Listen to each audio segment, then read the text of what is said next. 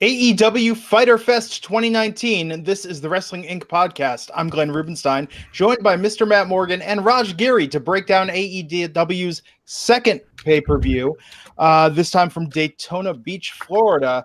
Matt, what did you think of the show? Loved this. Just for Jon Moxley alone was worth price of admission to anyone who went to that show or any of us that watched it at home easily he by himself, which is saying something because I there's a lot of stuff on this I liked a lot. But wow, he is the anti former WWE superstar because a lot of times you come into these places, uh, meet uh, many of us to TNA, um, many of us to other companies for that matter, and I don't want to say we do less, you know, at first and just and try to work off a name value, you know, and, but this dude threw everything out there and yeah. then some. He did this real quick. This is the business that man just did. All right. He did great business and got another guy over in Joey Janela. He got Kenny Omega. This fucking mic. We can hear you now. We got you. All right. Real quick. Uh, Kenny Omega into a gear we've never seen him in. I've never seen him in. And told a great story in what could have been a really ugly match with people that maybe aren't fans of hardcore wrestling, um, and was very innovative in how he went about it. Hmm. Easily worth price of admission alone, uh, Moxley. Yeah, that, that that main event was wild. You know, these AEW shows, I really like how they're structured. Where at the least important match at the beginning, the most important at the end, because you know WWE they spread the big matches around uh, whereas AEW builds. And, and by the end, it's a very, you know, I thought it was a really, really good show.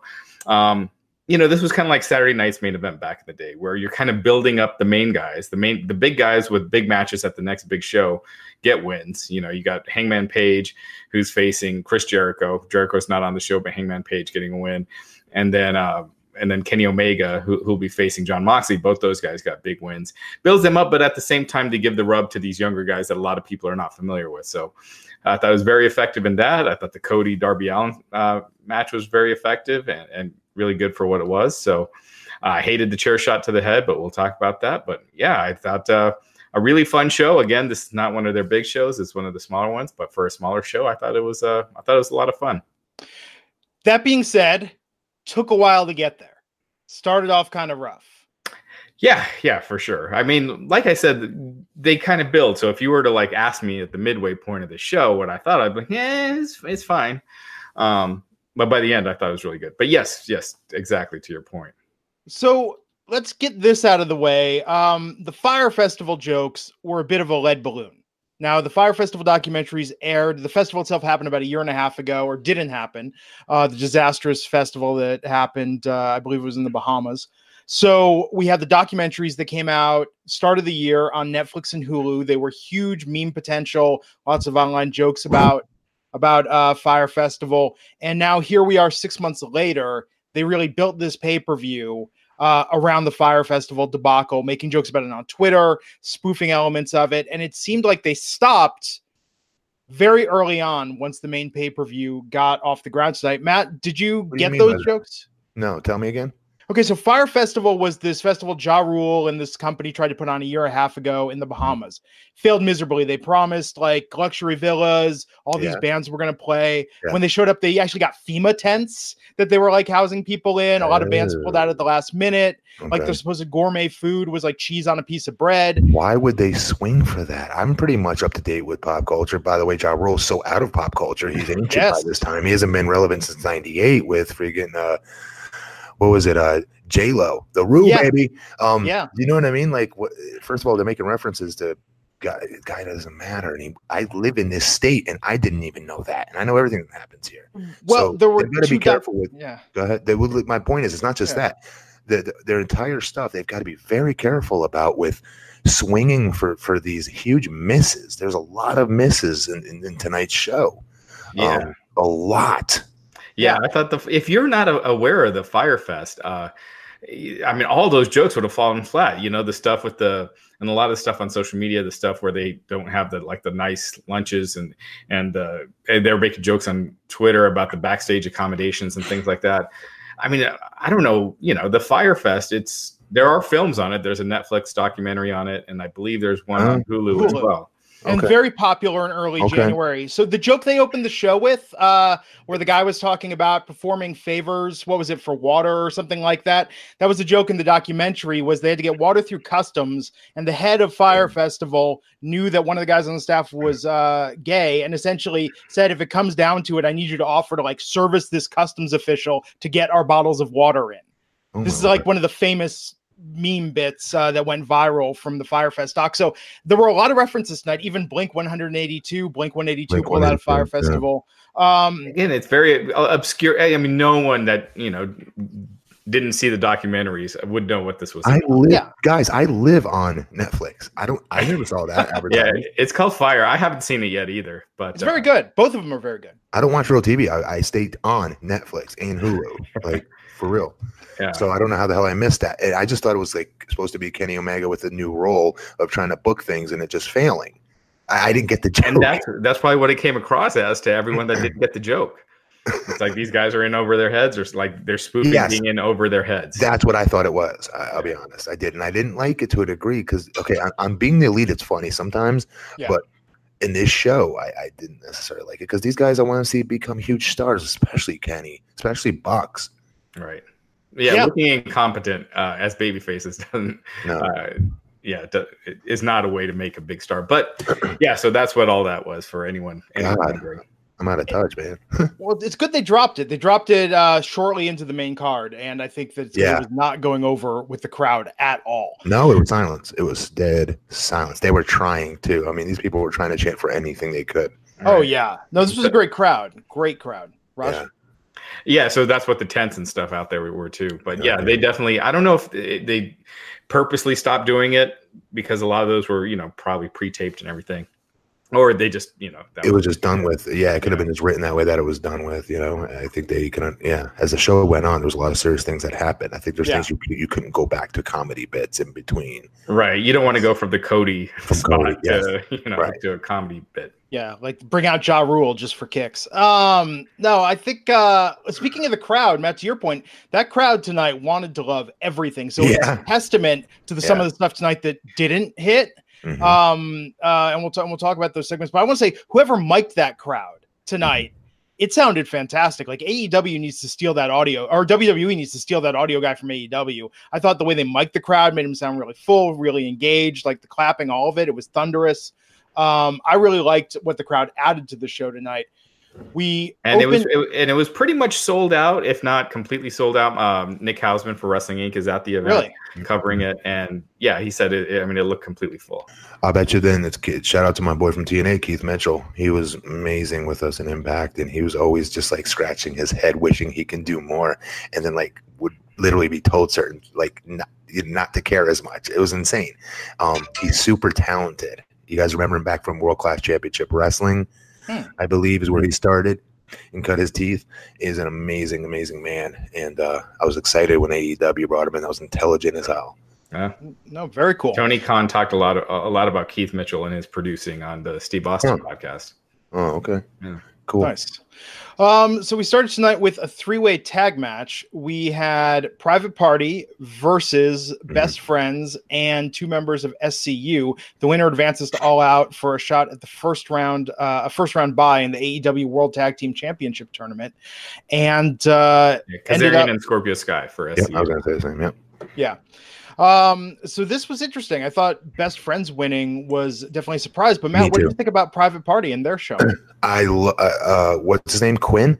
Yeah, he's That, awesome. that kid's gonna be a star. He needs to drop his partner. No offense to his partner. His partner's talented too, but his partner's still learning. You can see it from a mile away. He's still trying to feel who he is in that ring. He's got a long way to go, not move wise, but timing wise and figuring out who he is as a character. Now Quen, on the other hand, he, is, he like I just said, he's a star in every sense of the word, uh, waiting to pop, and he's still figuring out who he is, which is scary. But he's a lot more along than the other partner is, in my opinion and he's, he has the ability to steal the show. I mean, that dude is as athletic as athletic can get.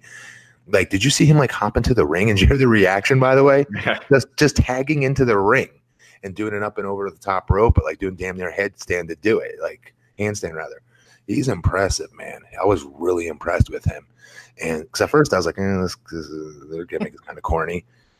you know, he had a dude here in a, in a black tank top. With, eh, he's kind of average looking. And then Quen looks like somebody. His hair, his outfit, his his gear rather. He looks again. I can't say enough about him. The match was great. Um, again though, uh, surprise best friends won this. Um, Yeah. you know, Um, yeah, I think I think you don't want SCU winning this. Um, why? Why would you not have them in your tag tournament to crown champions? well, I just don't think you want all of the elite always winning. You know what I mean? And and SCU Well, are they're out of of the tur- are they out of the tournament then? SCU? like- No, Uh, no, just they no, just don't don't get get they just don't get the buy. Yeah. Okay, okay, because SCU has to be in that tag tournament. In my opinion. Yeah. Yeah, yeah, yeah. Oh, for think- sure. We'll probably get a rematch of Private Party and SCU would be my guess at some point in that tournament. I would rather first see that second. than the three way we saw tonight. By the way, Yeah. Best friends. I mean, okay, so I get Trent and I get uh Chuck. I get that people like them. I don't think their entrance or their gimmick is that great. Am I missing something with this? I'm with you. I don't I don't like the the hug stuff. No, it just don't looks. Yeah, it just seems corny to me. It- But it's- just- oh. it's it's not fun. Like I get it's supposed to be funny, and it's it's like I you know I just don't think it's funny. I, I look at Trent Beretta. I'm going, this this kid could be a huge star. Shouldn't call him a Yeah. kid. He's been around for a while now. All right.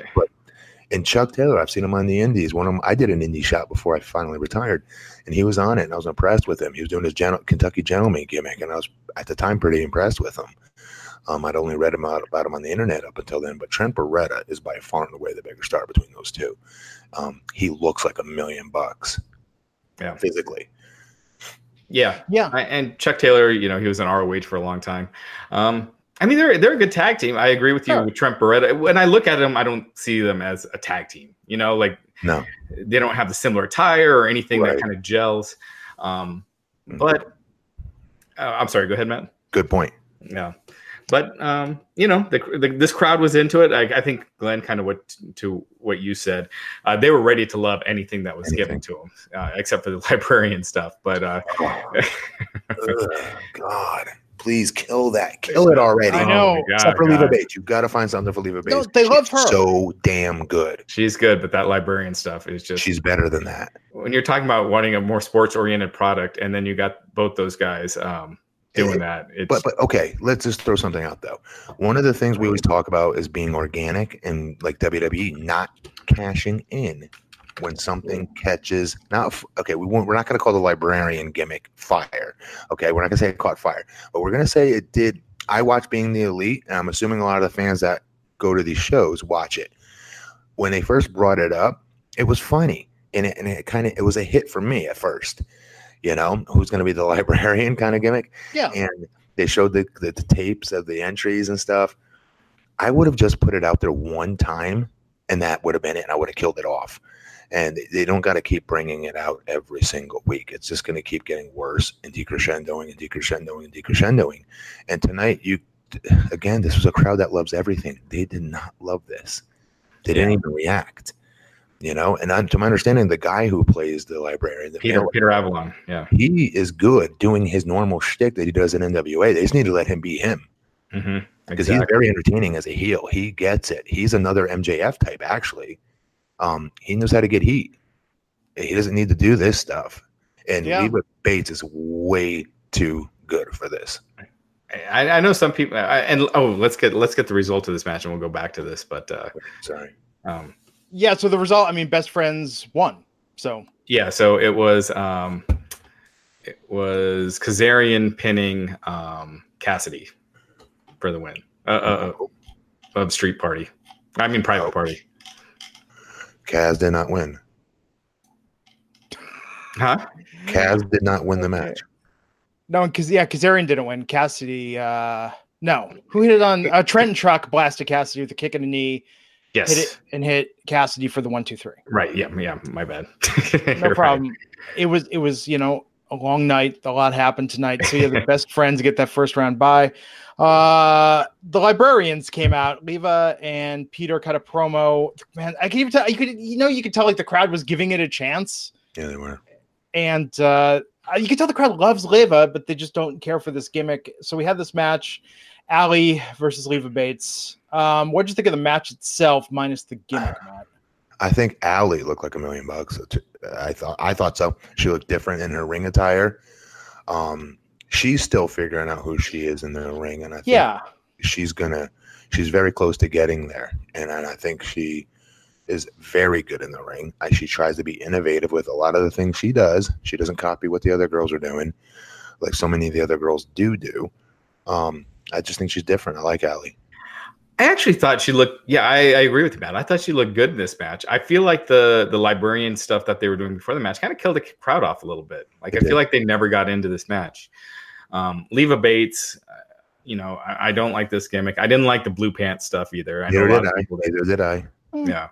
Um, but uh, you know, hopefully she finds a good character because I think you know sh- she has a ton of potential. I think this match they worked it fine. I thought it was you know a fine match, but the fact that the crowd wasn't into it kind of killed it. Uh, and it was one of the weaker things on the show. I thought. And, and Leva Bates is one of the best female wrestlers today. She just is. Yeah, Yeah. and And what's great, had- and what's great about her is she's a utility player. You can put her in there with anybody, and she's going to get that other person over, along with herself. Actually, even in a losing effort, usually because of her in-ring work. That's very rare, and um, they got to figure out something else for her, and she deserves it. I think it's tough that this was the first si- women's singles match in AEW. Was this match tonight? Um, yeah, I don't think that way. I, I didn't. Well, I, it did, it said it on commentary. that didn't resonate with me. Even they may have. It just blew Yeah. from my head because I watched the whole thing too, and I don't remember them saying that. That's Yeah. my point. Um, for me, the first female match that I recall, and I could be wrong, that I'll remember will be the four way.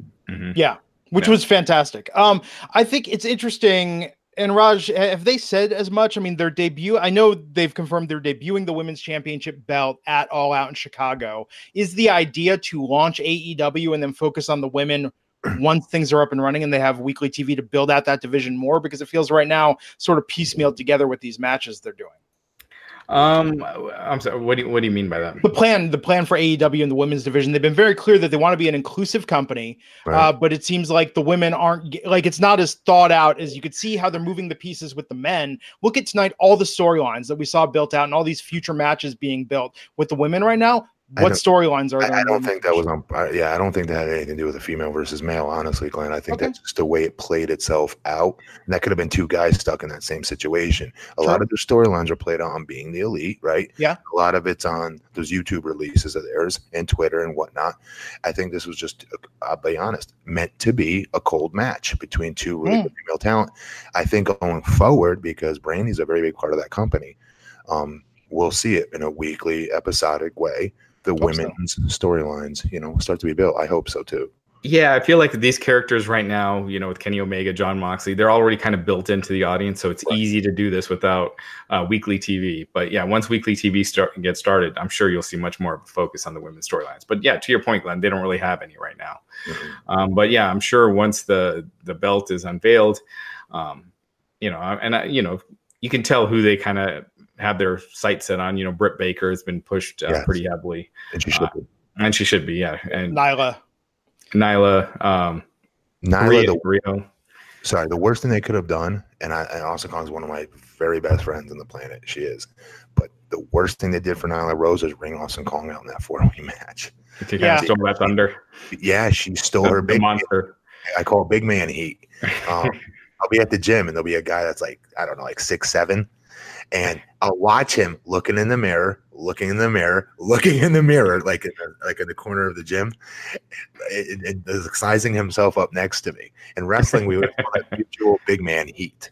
Like whenever you walk past, like let's say I walk past Kane or someone like that, I'll stand a little bit taller to make you get a lot of heat doing that. But it's big man heat. And Right. it's hilarious to watch others get all weirded out about somebody's taller than them. I always prefer, like, if I was on Big Show, I loved it, or Kevin Nash, I loved it because I didn't feel like a freak of nature. I felt normal. Oh. I didn't feel like a zoo animal anymore.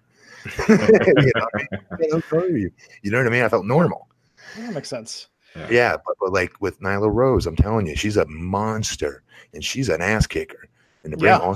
Wong out, mm, yeah, Yeah, yeah, she didn't look as uh as Right. daunting. no. Um, so Allie won that match by pinfall, Yes. and then we had uh, probably the most controversial match of the night, at least certainly up until this point. Uh, the hardcore match between Michael Nakazawa and Alex Jebailey, who is the CEO of CEO, who's putting on uh, the the fighting game competition that was happening at the same Who time as Is this dude? That's what I kept saying. Like I, I'm really out of touch. Who I watched every being the elite. How did I miss this dude show up? He's a big esports guy, and Ken, this is Kenny Omega, and the Bucks are really into fighting video games. So that's So why the- they have this. Is, is CEO going on right now?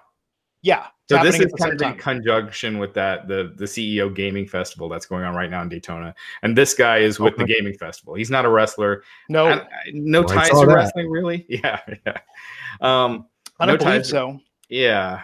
Um, But that being said, I mean, Raj, would you have had as good of a match as he had tonight? I'm not saying he had a great match, but this wasn't. This was better than it had any right to be. I thought. it's weird. I thought in some ways it was embarrassing, but in Sure. other ways it was entertaining. so it was kind of in other ways, it was also smart business. Then, uh, from what you guys are saying, because I, I have heard of the CEO video gaming tournament. You know what I mean? I know what that is.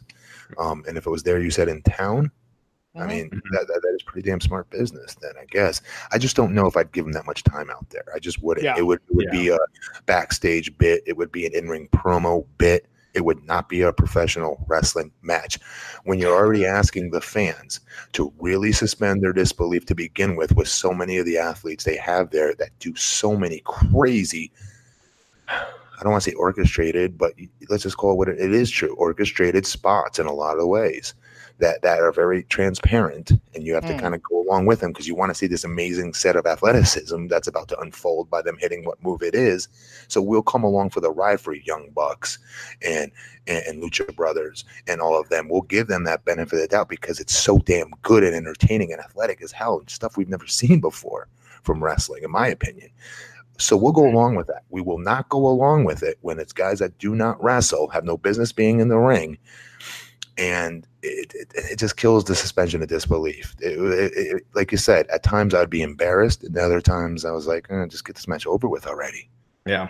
And uh, you know the one thing I thought they did a bad job of on the show is the whole show's kind of got a, a fighting theme. It's got the video game theme, right? But They never really explain what CEO is for the people watching that don't know what it is, uh, Yeah. why they're in town, why it's Yeah. called Fighter Fest. Um, that you know the Yeah. video game tie-in. They never really explained Oh. that, and I felt like they could have just done some some shots at CEO showing the video game convention, explaining, you know, Yeah. showing the wrestlers at CEO. Yeah. Yes. Um, just just really making it clear what this is for That people been- that aren't video game fans. That would have been awesome, actually. I think because those those tournaments are humongous, they're packed. right. You know what I mean? People go crazy for them. Like that would have been awesome to show, especially where they're going next to Jacksonville. What the entire purpose of their next Jacksonville show is for. Yeah. You know of what happened with the shooting and whatnot, right? Mhm. Mhm. You know, in a Madden tournament. You know what I mean? That's crazy. You know, yeah. Um, so speaking of esports, tonight we had Golden Boy on commentary for the pre-show and the main show, joining Excalibur and Jim And- and- Ross. and real quick, this match, Yeah. uh, Nakazawa won. Yeah, it was a rematch. won. It was a rematch from last year. They, they Oh. did that, they did that match at last year's. Uh, it was called. What was it called last year? On not Fighter Fest. It was called something else. But um, Gotcha. Okay. So Jebailey had poorly wrestled before. Um, so let's talk about Golden Boy. Uh, I liked his commentary tonight. He's an esports guy. My favorite moment was during the pre-show. I think it was during this match or maybe the first one where something happened. And he said, "Oh, that was a total dick move," and I was Yes, like, that was good. "That's. That Like, was. why don't people talk like that on commentary more? I often? agree because it, it fit. It fit, Yeah, didn't it? It was a Yeah, it was stiff just- kick to the dude's spine, and it is dicky. That's what I used to say backstage. I'd see JBL do it. I'd see Fit do it. But that was dicky.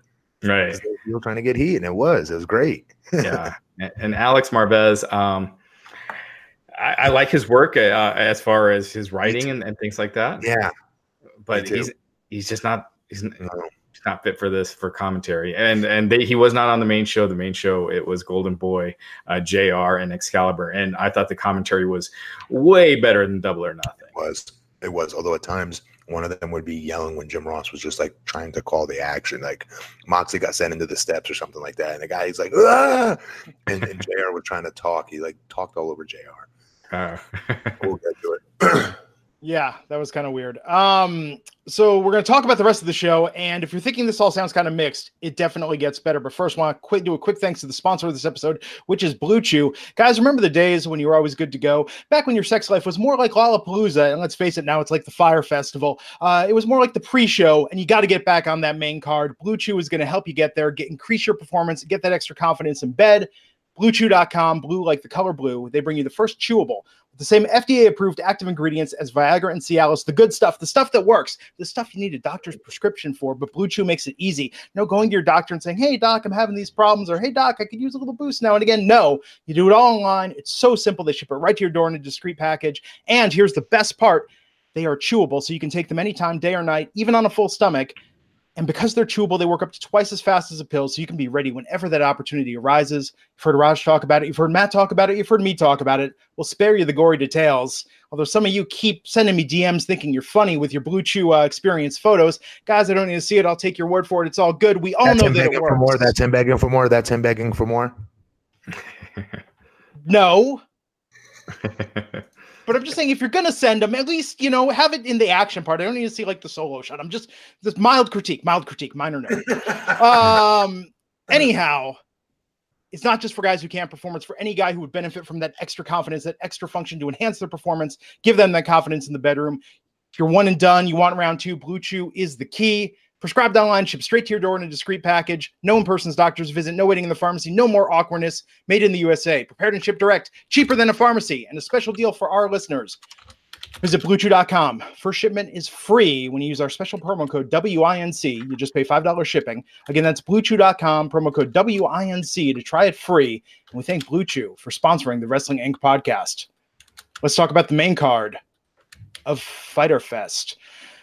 Christopher Christopher Daniels versus CIMA. Um, Matt, what did you think of this match? Awesome. yeah, it was good. this was a, yeah, this was really good. Um, what's there really to critique, right? I, I liked it an awful lot. I love JR's commentary. Yeah, and it was exactly what it's supposed to be. You know, uh, CIMA's going to be facing Kenny Omega at uh, Fight for the Fallen in a couple weeks, so he should get the win here, and, and he did. And I thought I thought they had a really fun opening match. Uh, it was a good way to open the show. They did, and Jim Ross to me seemed very different tonight than he did last show. Not that he wasn't awesome last show, but this this show tonight especially. He did a lot of homework, you could tell. He did a lot of his research. He was talking about uh, what's Daniel's false finisher? Fallen Angels, Fallen Wings, some Angel Wings, Angel's Wings, something, something like that. Something like that. It's a pretty decent false finisher. He used to use in TNA. And um, Jim Ross, like, you know, not many people, could, he called what, what it was, and it's like, not many people kick out of that. You know what I mean? And I just thought the little touch of that was pretty good. Yeah, and uh, also, um, you know, both of these guys are, are older. You know, uh, CIMA's forty one. Uh, Christopher Daniels, uh, you know, he's in his forties. I'm forgetting his, his, exact age right now. So, um, oh, I'm 42, and he's way older than me. I, I almost want to say, uh, is he 50? Uh, he's 49. Yeah, that's insane. God damn, Chris, you look awesome. and then yeah. for them to put on this this kind of match, I thought it was very impressive. Yes, it is. I don't. No matter what age, Chris is. Right. Wow. Yeah. Wow. He doesn't look it. he doesn't look nearly 50. Dude, I'm trying to think where I'll be seven years from now. There ain't no way in hell to be in a wrestling ring.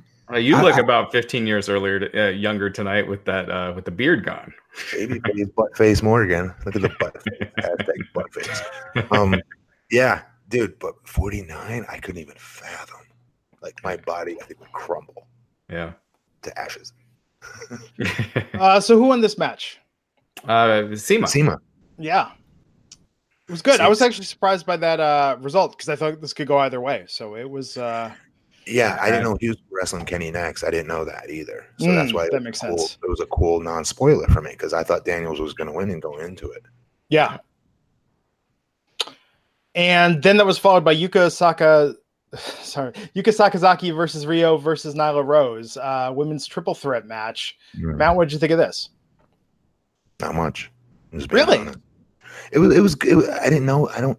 I like Nyla Rose. That's about it. Like I don't know anything about the other two. I thought it was good. I thought they stood out because of that. I thought in the six women, six woman Joshi match at Double or Nothing, the problem was if you weren't familiar with them, it was like just Joshi wrestlers uh, doing a different style. Some of them had similar characters. I thought tonight they stood out more against someone like Nyla. They, they did, but Yeah. again, who they are? Why are they in the ring? Yeah. So let's talk is- about that. I'm sorry, Matt. Uh, to your point, surprise didn't you, were you surprised at the lack of videos hyping these matches tonight? I feel like we got almost nothing as far as story building. Yes, but let me ask a question. How are we supposed to perceive this show, though? This wasn't like a big pay per view, right? Isn't this Right. supposed to be? I've heard someone describe it as a middle of the road show. I don't know what that necessarily means. I take it as not even an off brand WWE pay per view. I would take it as an Really? in your house, maybe. Almost like an episode of Raw. in- Okay. In a sense, you Oh, know. okay. Um, So coming into it, that's what I thought it was too, Raj. Something like that. So I don't know how to judge it based on that. Though I mean, I would like that video package just so I can know who these people were. yeah. And yeah, no. Yeah, yeah, for sure. Um, uh, yeah, because uh, just in general, you kind of, I mean, but they did that for the bigger matches with the Jon Moxley stuff. Oh no, they did just for this match alone. I mean, I didn't know Right. the other two girls. Nyla Rose, I did. Yeah, yeah, and yeah, they didn't do a good job kind of explaining uh, their backgrounds and things like that. But that being said, I re- actually really like this match. There were some there were some blown spots here and there, but I thought uh, they Yeah, did some really impressive stuff. The Nyla Rose from that top rope dropping Oh, that yeah. knee on was it on Rio? I'm, I'm I believe it was on Rio. yeah. Um, Nyla Rose is a stud. I just wish we can go back in time and I could call my girl Awesome Kong and say, listen, don't go to the match. You're gonna totally bury her as the monster of that company in the female Yeah. division. yeah. And she's zero for two so far. So Rio won tonight. Um, I think Nyla to be dominant. They've got to give her some squash matches. They do, and she's Yeah. she's worth it in my opinion. Yeah, I oh was, yeah. I was kind of surprised with this one. I thought Nyla was going to win this Yeah. match, but I, I like Rio, so it. Uh, um, we'll see where they go. And Rio's really talented, so um, we'll see. But I thought this match was really good. No, absolutely. And then we followed that with a hot fatal four way Adam Page versus MJF versus Jungle Boy versus Jimmy Havoc. Kip Sabian was on commentary. He's going to face the winner of this match. Um, MJF did a promo. we, we didn't get a lot of in ring promos tonight, so MJF's definitely stood out. And they gave him a couple minutes. Matt, how did uh, his heel work uh, measure for you tonight? You kid, the kid's always a. I, I can't even call him a grand uh, home run. He's a grand slam. The kid is a grand slam every time. He's a heat-seeking missile, and he is awesome. Video games, come on, video. And then, uh, there was that line, uh, "Hey man," he was telling the crowd, "I used to love video games too, and then I lost my virginity." Yeah, just a pretty great line. He told the crowd, "Your mother's basement that you live in, she swallows."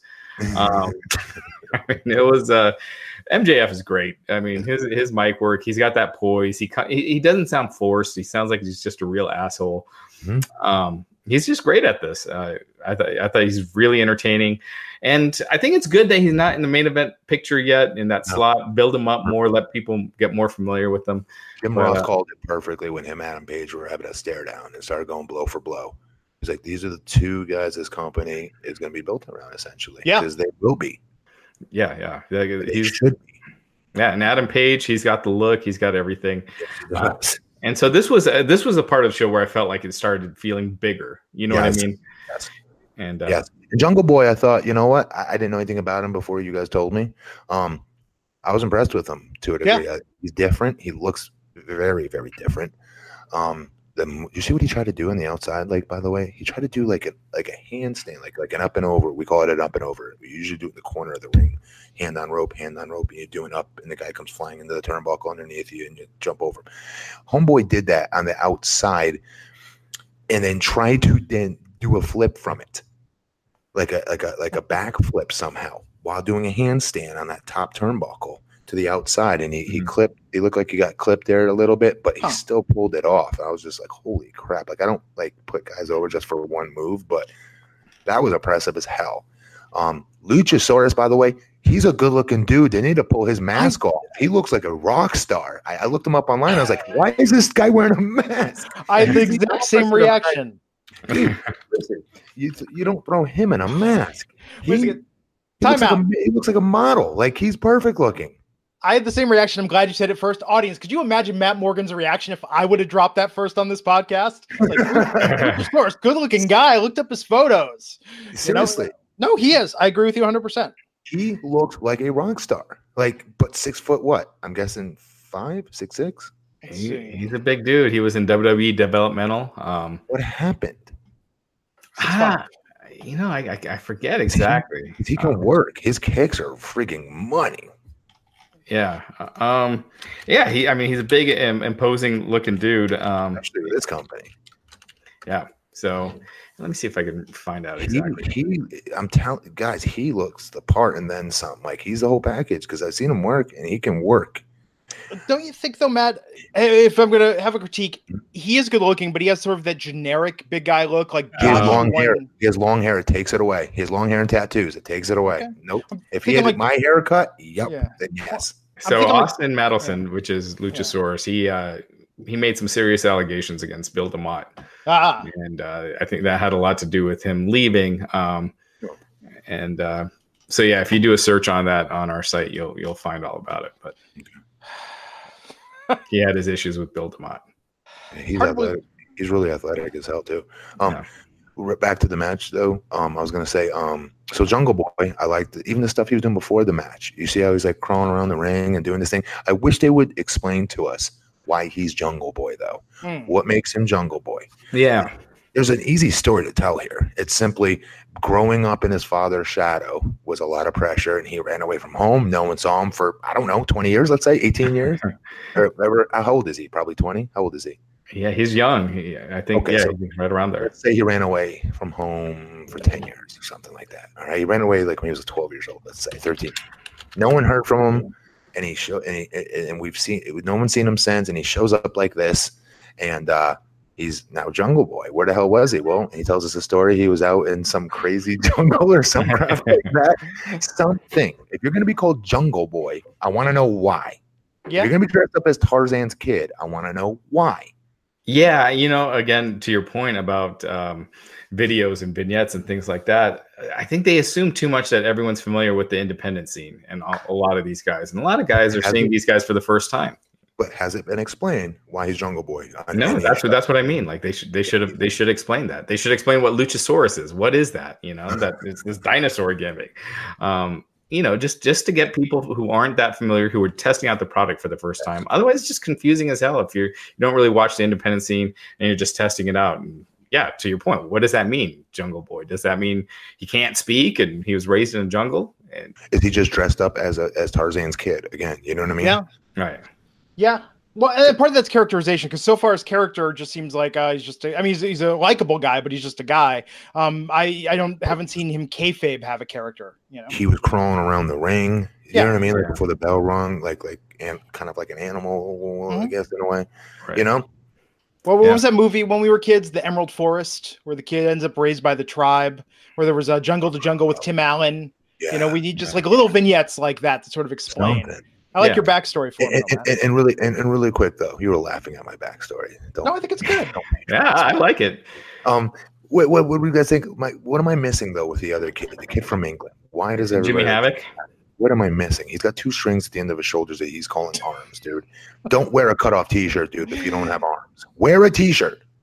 Because there's no one in wrestling, or there's not a lot of guys in wrestling that have that Trent Reznor look that looks like he could be in The Cure, or Nine Inch Nails, or Depeche Mode, doing that sort of that gothy What thing. about Jimmy Jacobs? Didn't he do yeah, that? I, I almost Years feel like ago? too many people are doing that. We Did had they do uh, that years ago when it was actually in vogue, when it was actually Jimmy in was more emo than goth, but I get what you're saying. Similar but different. Dude, I don't know both, but both ended up with my hands around their ankles, them dump, dumping them upside down in trash cans in my cafeteria in high school. But I'll digress. No, I'm joking. I'm joking. Uh, no, I mean I get it. It's it's a little antiquated. He does a lot of deathmatch hardcore stuff. I mean, but the, it's Matt to your point. It's the reason why he ate the pin in this because they're clearly invested in Hmm. MJF, Page, and Jungle Boy as being the Jung- upper mid card of uh, AEW. Okay. Uh, I, I don't know. I just don't buy his stuff. I, I, I, I just don't. When it's time for him to hit, eh, hit anything offensively, I'm like, dude, like he's got to be careful not to stab somebody with his damn arm. It's so damn skinny and bony. I mean, I'm not, I'm not joking. There's nothing. I'm not saying everybody has to look super athletic. I, I would prefer them to, I, but I'd also prefer them to look like they've been in fights. And one could say, "What are you Oh. crazy, Matt? This dude's got scars all over him. Of course, he looks like he's been in fights." No, he looks like he has lost a lot of fights. There's a difference between the two.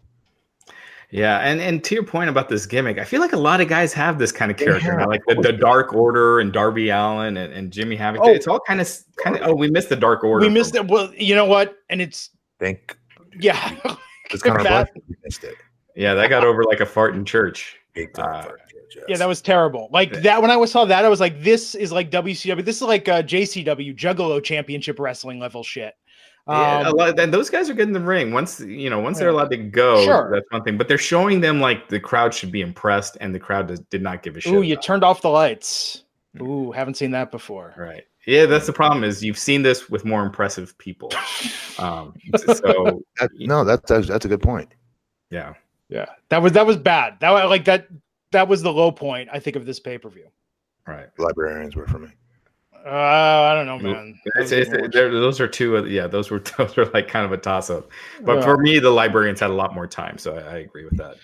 Um, so Adam Page won this match. He pinned Jimmy Havoc, and that's good because Adam Page is facing Jericho at All Out for the AEW Championship.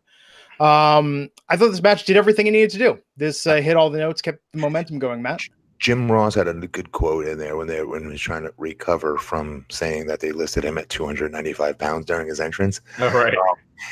and he goes, you know, uh, one of them recovered and said he walks to the ring like it, that's for sure. And he's like, yeah, he's got that BMF walk, doesn't he? And I was like, yes. I was like, like that's how you that's how you sell a main event star. That's still on the rise. Do you know what I mean? Like he. That Jim, the greatest announcer of all time, is impressed with this guy and how he carries himself. That's important in my opinion. And Adam Page screams main event star. And at one point in the match, he's like, it, um, you have, you know, one guy who's 27 years old, um, and, and MJF is only 23. And I'm going, wow, wow, wow. These guys are so ahead of their years. It's not even funny, especially MJF. But the, they were right to call these two the eventual future of this company. They should very slowly build around these two um, because he, Hangman Page is an amazing babyface. His body language, his his moves. He doesn't go overboard with just doing flip flop flying crap, you know, flippy flops for the sake of it. When he hits his slingshot over the top rope and into a, a friggin' uh, clothesline from hell and then some, like it's athletic, but it's also stiff looking, and it it, it, needs to. He's just I can't say enough good uh, good words about Page. I just think he's he's he's going to be huge. Yeah.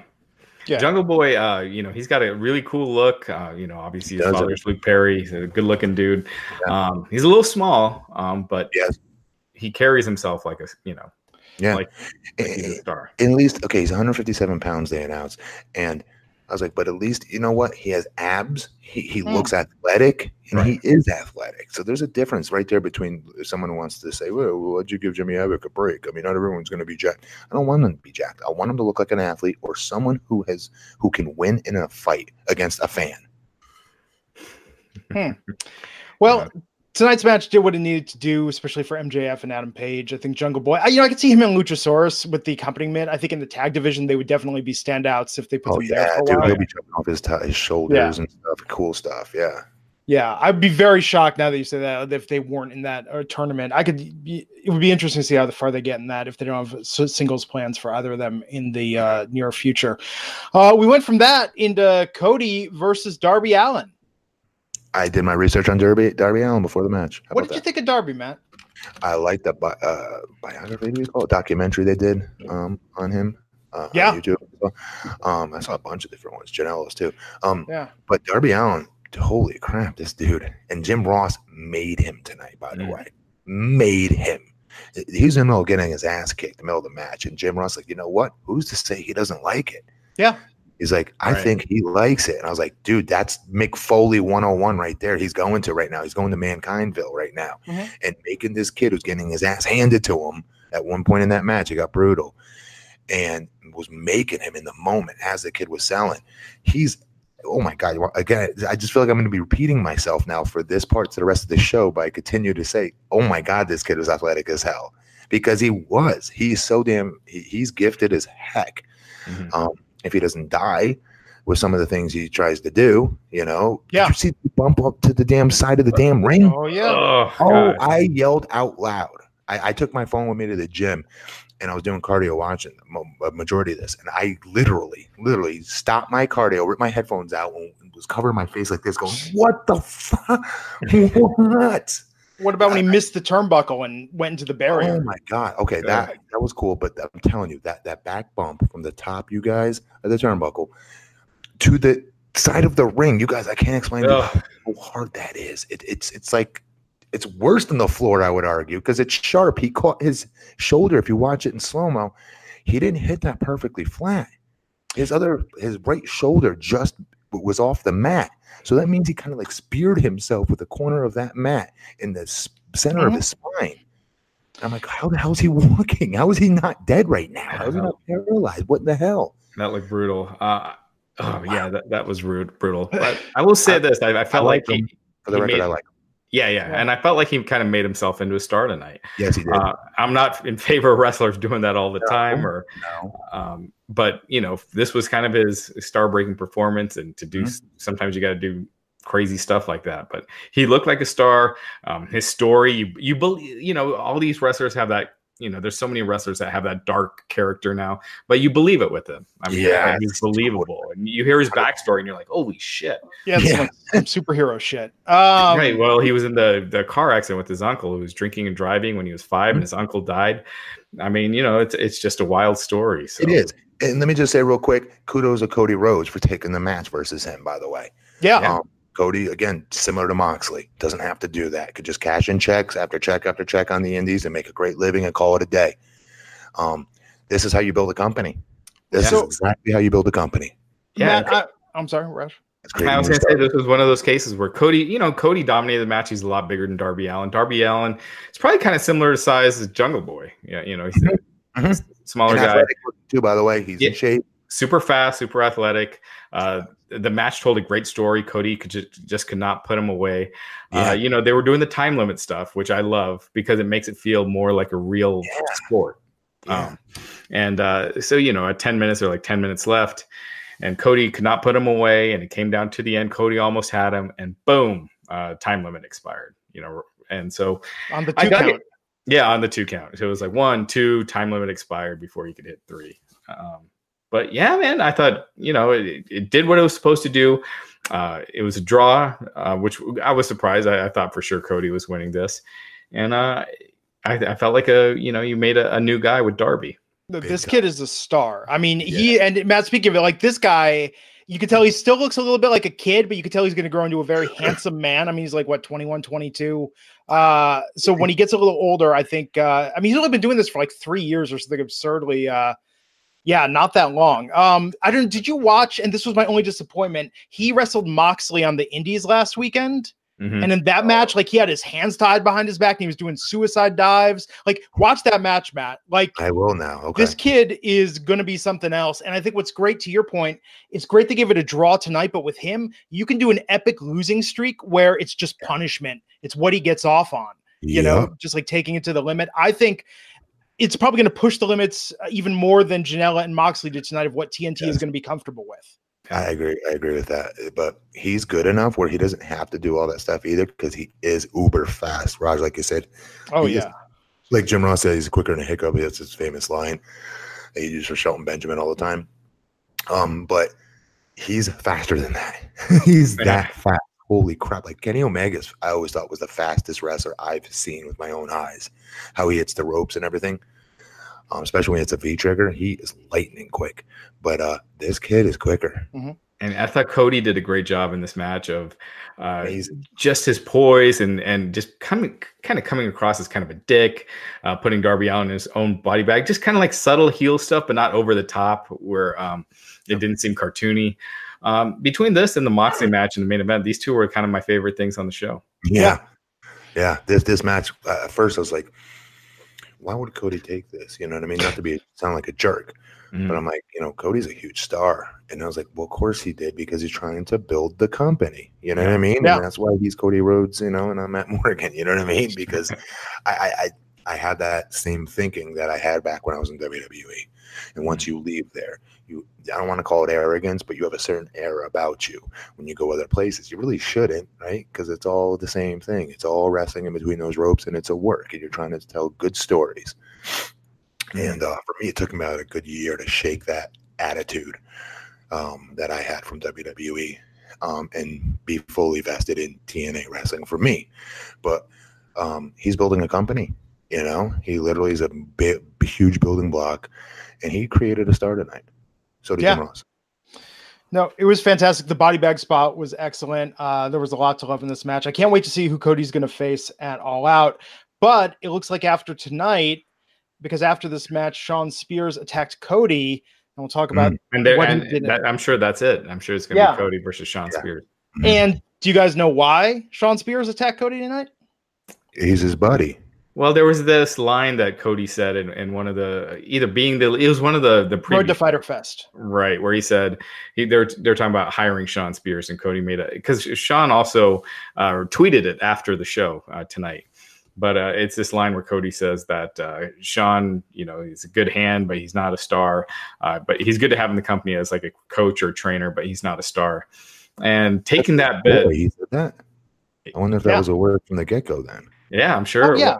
They're boys. He wouldn't say that about him in real life. No, yeah, we just signed this guy, but he's not going to be a star. Like, right and this is one of those cases where um you know the people that saw it uh, they know and yeah down the line more people will know but this is one of those cases where sometimes you do need to clue the announcers in a little bit so they could have Yes. told that story.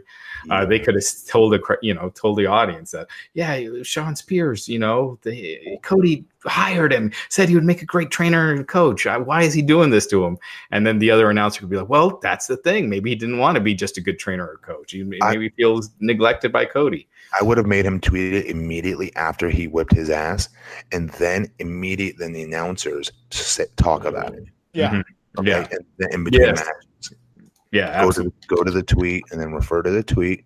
It shows you're using social media and Mhm. all that other crap that people get off on, and by the same token, it, it furthers the story. So, unprotected headshot uh, with the chair from Shawn Spears to Cody. Now, I, I'm assuming uh, he bladed. Cody did. He was bleeding from the back of his head. If you watch the replay, where he was bleeding from doesn't look like where he was hit. Um, so I don't think. Yeah, I don't think it was a legit injury caused by that. AEW was very quick to issue a photo that just said, uh, uh, what was it, 12 stitches, no concussion. They issued that maybe about 10 minutes, 15 minutes after the match ended. But what I thought was interesting on commentary, JR and the guys were talking about CTE and we're talking about the old age effects of uh, unprotected shots to the head and because brain damage. they need to do that. Like I'm part of like sports SLI. At the, you Yeah. know, you're doing it. Your brain is science, and, and it, it, that's true. You, you feel like it's your prerog- it's your job to, to start diarrhea the mouthing about what we now know about concussions with pro Sure. wrestling. Right? It's a it's it's like this weird trigger that goes off anytime someone brings it up. Um, to put in perspective, like I've actually brought it up during like commission meetings here in Longwood. Quite honestly, when I was trying to raise money for my football team, getting those anti-concussion helmets, but it's it, it makes everybody very passionate. Everyone's very passionate about it. But I know exactly what you're saying. Why would you be talking about that when we just saw them break that rule? Yeah. You know, that, that code that we now have amongst one another, never swinging a chair over anyone's head. Is just not worth it. You know, is was that business worth it? No, no business is worth it. No matter who it's with. I don't care if it's Hulk Hogan. It's it's not. There's Yeah. many other things we can do without doing that. I'm not going to chastise them for it. Um, part of me knows that Cody's incredibly intelligent, and I know he was trying to be as, as helpful as possible to get his boy over in breaking that code, which is supposed to get him more heat. I get why he did it, but still. Yeah, it did stand out because they don't do it anymore. I mean, I think Yeah. the last time I saw it on WWE was I think Triple H and Undertaker did it in one of their WrestleMania matches and got fined because that's when it was banned. Um, it, it- it's I hate those. I I hate the shots to the head. But that being said, the when they did it and they made it a big deal, I was glad that at least they made it a big deal and the announcers sold it like it was a huge Yeah, deal and talked did. about they don't know what's going to happen and, and they sold it for a while. It- Um, one of the things Raj I never understood was I used to tell you guys this. Like I, I remember taking a chair shot from Bob Holly, who was coming Mm. back from injury, and they were setting him up to eventually get his revenge and work Brock. If you guys remember. Mhm. And to do that, he would go through like me. He'd have to wrestle me or Nathan Jones, and then A Train, and then Big Show in order to get to him. Anyways, um, Kurt Angle's wrestling Nathan Jones. He's about to. He had Nathan Jones in an ankle lock. I come running in, uh, power bomb the hell out of Kurt Angle and interrupt the match. Bob Holly comes, jumps the guardrail, takes his friggin' chair, and waffles me right over the friggin' dome with it. Hits me in the back again, over the dome again. And I just turned around like an idiot and fed like this. And walked and just walked forward like this into his chair shot. And I remember watching it back and going, okay, so I earned my stripes backstage with the guys going, wow, Morgan's tough. He could take chair shots. And he took a hell of a waffle one, too. And then I'm, I'm watching it and going, well, but that doesn't look realistic. I would never do that in a reactionary method. Reactionary, somebody's at a bar when I used to bounce, and a dude took a, bo- a beer bottle, no joke, and tried to hit me with a head with it. I remember doing, you know, I would do that, Yeah. you know? So I don't understand why guys' hands would not always be up. It doesn't make you a wuss for doing it. It makes it realistic. You would never just sit there and put your head down and go, right here, here you go. Well, hardest part of the human body. I mean, isn't there from in a- a real fight, if you saw someone with a chair in their hand, they're going to hit you over the head, Glenn, would you put your hands down by your side and just do, do, do, do, do? No, I agree. I agree. But but that isn't that I mean, so if you're thinking about in terms of damage though, I mean, once you get your wrist broken if you put your hand up and intercepted that the you wrong would way. sell your hand. Absolutely. Yeah. Yes. Yeah. Um so yeah, it's interesting they went there tonight and they did this. Now, SCU, other people came out to Cody's side when he was on the floor bleeding after this. Uh, MJF uh, muscling his way in there to uh, cradle Cody's head. the small details. But I, I can't His wait. BFF. That's his BFF. There, I mean, I think by fall The uh, they're gonna coaster. What's it called? yeah, roller coaster. Yeah, Roller coaster. when they turn on e- each other, that's going to be a great feud. Uh, when they uh, break up that bromance. but uh, we went from that match and, and, and Cody was bleeding from the back of his head. oh yeah, Uh, he was bleeding from the side that it, it appeared he was bleeding from the side that wasn't hit by the chair. So Just to so you guys normally know, it's not normal to blade the back of your head or the side of your head. Yeah. That's not, it's just not, we don't do that. I've never done that. And Hmm. so I don't, yeah, I have to go back and watch it, yeah, see if I can Yeah. catch it doing it. I mean calculated move, right? They they were sending a message. I think I think overall this show tonight was sending a message that this is not PG or PG thirteen era. And Yes. it's not So- WWE. They did. They kind of are taking everything that WWE does and kind of flipping it a little bit. You know, like having the square ring post as opposed to round ring posts and pyro and and blood and thumbtacks and you know. Those square posts are, i'm telling you guys right now those are trouble because when a guy didn't we didn't, didn't do it much tonight but you know the normal setup where you give a guy a turnbuckle you can shoot him off into the turnbuckle and you charge and Mhm. the guy moves and i go for shoulder tackle or spear rather and you go flying through the second one and hit your shoulder on that post you could clip not only it, like tear it you could actually put a hole right in it Yeah, because it's sharp it's the sharp edge of that square that Yeah. hits you it's dangerous They didn't have that for uh, Double or Nothing, did they? Or was I, that? I never noticed it because nobody took a buckle that I s- uh, a post that I saw. Yeah. TNA had him. I hated him. Yeah, there was stuff that could have gone wrong tonight when Darby went out through that corner spot through the ropes because he's so damn small.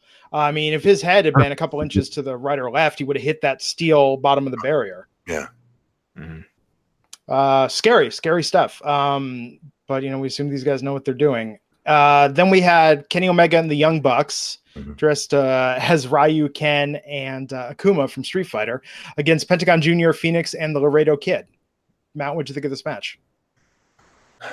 The match wasn't awesome. Yeah. Obviously, um, you knew it would be. Um, they're usually my favorite guys right here. All three of them, for that matter. As far as in ring, you know, action goes, these are my three favorite usually. Um, but uh, the match was awesome. I just, you know, what's annoying is getting annoying to me is is what's his name? Pentagon. Hmm. What's his name? Pen- Pentagon Junior. Pentagon Junior. Um, his no fear crap. That's getting that's getting so tacky. He does it thirty five thousand damn times a match. It's annoying. I'm sorry. It is what it is. It's annoying. Get a different catchphrase on top of it, or just keep that one, but just don't do it thirty nine times. Yeah, Know, Yeah. because he makes the opponent look like an idiot standing there. I thought Kenny looked stupid, letting him mush him in the face like that. F that. I would have booted his teeth down his throat if he did that to me. Um, I know it's a work, but as you, I'm saying as my character, you just can't take that, especially as a baby face. Yeah. Makes you look like a punk. Yeah. I boot his mask right off his face. Um, but, but but what I'm saying though is the match itself though was phenomenal. It was awesome. But what did you think, Raj, of their shtick? You know, wearing the gear that they wore, um, the Street Fighter stuff. Does that take away, in your opinion, their their? I don't know. I don't want to say. I- I don't, no one thinks they're badasses, obviously, but does it take away from them being like wrestlers and tough? Like feeling like top guys. yeah. What do you think? I think so. Uh, especially Kenny Omega. I feel like Young Bucks is kind of their shtick a little bit. I feel Mm. like Kenny Omega is one of the top stars in the company. I mean, you're not going to have, you know, Roman Reigns dress up like uh, Mario, you know, just because they're. Difference, though. Come on. but you know what I mean. Like dude, cosplaying, uh, I, it's just not like what I picture a top star doing. I wouldn't picture Huh. Conor McGregor doing that. Uh, look at it this way: the people that are wrestling purists. Let's use Jim Cornette for example, and you know how much he, he hates this this type of wrestling, right? Or, this the, the these these these guys for lack, you know, for just to be honest. Um, one of his biggest complaints and other wrestling purists' complaints are these are just kids playing cosplay out there, and I'm like, no, they're not. They're freaking they're athletic as hell. They're put they're put they're killing themselves out there athletically. Um, and moving the business forward, in my opinion, in, in pacing of matches as well. Um, they're the evolution of the business, quite frankly, in my opinion. Young Bucks. Yeah. Um, I'm a huge fan of them, though, so I'm biased. But, but it led credence when people want to call them cosplay, uh, dress up wrestlers, um, by literally dressing up as he like. You guys are your own brand. Don't don't be ever doing anything other than you who you are, which is your brand. Does hmm. that, you know what I'm saying? You don't have to dress up as nobody. You guys are super over. Just be, you know what I mean? And I, again, they didn't make it unless you're a video game fan. They didn't make it clear what this event is about. And so I'm sure to people that aren't aware of the video game tie-in, they're just like, "What the hell are these guys wearing? Why are they dressed like this? And and why why are they dressing like Street Fighter guys?" And I um, didn't pick up on Kenny Omega's, and I played Street Fighter. I didn't, I didn't know what the hell was I missing. Who the hell was he? Akuma was the secret rumored character in Street Fighter 2. He's supposedly like Ryu's mentor. Uh, he was in the later Street Fighter Special Edition. But dude, he wasn't the main dude though. No, and- well, he wasn't one of the original eight or 12. Well, I'm sorry. If you're gonna go Yeah, I do these references, you have to be. Then you have. If you're gonna go all the way in, then you got to do it that way. You can't do it with secret hidden characters and crap like that. Next, you're gonna tell me that someone's gonna dress up as like Super Mario Green One Up Mushroom. You know what I mean, or, or what? I think that'd be pretty over, you know? Uh, well, remember, actually, No, you're Mario or you're Yeah. Luigi. You're not the damn one. Bowser, Princess Peach. Uh, remember when Zelina Vega dressed up as Vega from Street Fighter? She had the mask. That was awesome. Yeah, but And it- that was actually at the the convention, right? It was at the video game thing, not in No, the ring. Did that for a match. She did her entrance. I think she had that, didn't she? No, You sure? yeah. Might have been I a think. Ronda Rousey uh, wore uh, wore it one time. Oh, She she, did the Sonya because she voiced Sonya in the new Mortal Kombat. Maybe Right. that's what I'm thinking. and of. they really explained that on commentary. Yeah, they Yeah. did. uh, which someone tweeted it. So this is even geekier for you two because uh, Penta and Fenix and Laredo. Oh man, if they just would have tweaked their color schemes, they could have looked like Sub Zero, Scorpion, and Reptile from Mortal Kombat. And Street Okay. Fighter versus Mortal Kombat would have been awesome. Okay, but those three characters you just gave me are Yeah. mainstays from Mortal Kombat. I Yeah. even know who they are. Well, I Ken played and Ryu are like the big ones, but Akuma, yes, he's a little obscure. I agree. with you. Yes, I, I'm not lying to you. I played Street Fighter. I didn't know who the hell he was. Yeah, Yeah. I- I Everyone's played- saying- I played oh, Okay. Street Fighter on the old Nintendo. I didn't really know the each character. I knew Sub Zero or Mortal Kombat, but not the others. Yeah. But I mean, we digress. Uh, the match itself, Mhm. uh, really fun, awesome stuff. You know, Yeah. uh, but it- it's Awesome. kind of it's also what you'd expect from these guys. You wouldn't Yeah. expect anything different. You got what you expected. The bar is so high with them. You know what I mean? It really is so high. And again, I go back to Bucks continue to, ev- to I'm not just saying this for my boys, but they continue to evolve tandem offense and, and tag team wrestling like we've never seen, in my opinion. And Omega, just watch his bursts of speed out there. Again, it's just it's different level stuff, man. It just is.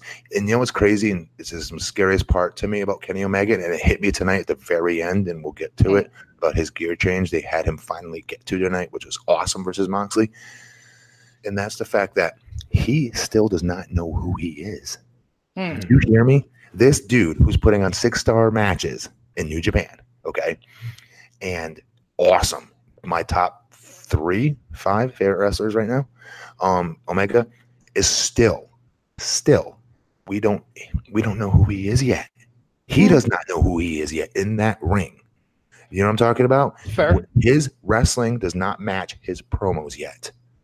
His promos Yeah. don't match his wrestling, I should say. Yeah. He talks very, hey guys, how are you?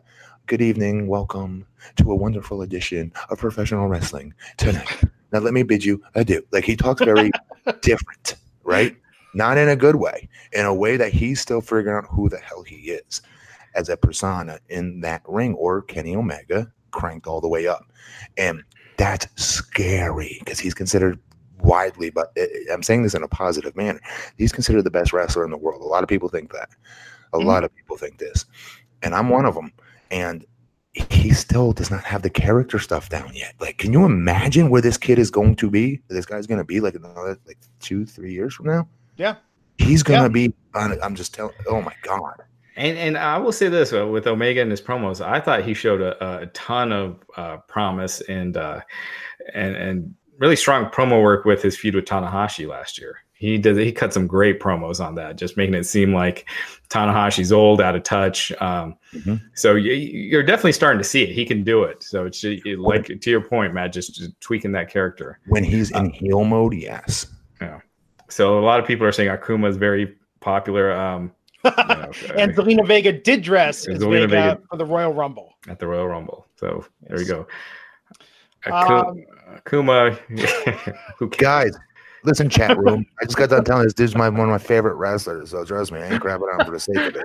I'm doing it because I want mainstream fans to watch this show and this show to blow up. Because a lot of people, Bigger than E. WWE.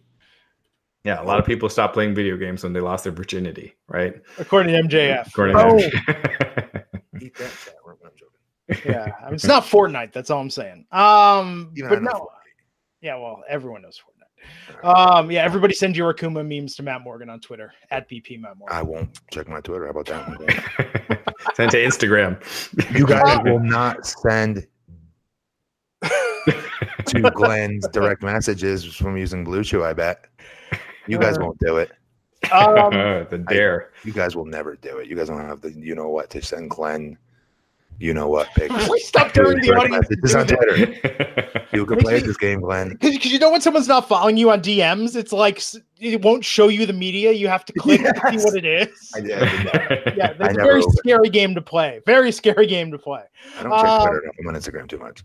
Yeah. Uh, so what I was gonna say though, so it's good that Omega pinned the Laredo Kid tonight because I think after his uh, narrow loss to Jericho, Omega needed that win, and I thought that was a very good outcome to this match with Omega and the Bucks winning. Nothing compared to what he did at the end of the show, though. But we'll Oh get yeah, yeah, but it helped though. You know what I mean? Like I Yeah. think just to give him a win. it's Omega's first win in AEW. So Yeah. you're right. And uh, then we had the main event, an unsanctioned match, which was kind of weird how they did this. They were like, "Oh, we're gonna turn off the lights." Oh, sorry, Matt. Really quick, we have to put this over real quick. How about the? I, I know we'll be here all night, but this show, I love this show and I love these guys. Did you see Matt um, Nick Jackson go to walk the top rope? Kind of stumbled, but caught himself and got back up on there. And what was it, Laredo Kid or was it the other one? Um, Penta's brother. Fenix. Um, run across the top rope, jump up, snatch them. Did you guys see that? They they, they were all on the top rope toward the end of the match. It, it looked like the the ropes were a little loose or something. Yeah. They, they were. They trust me. If one of the Jacksons are slipping on it, it is.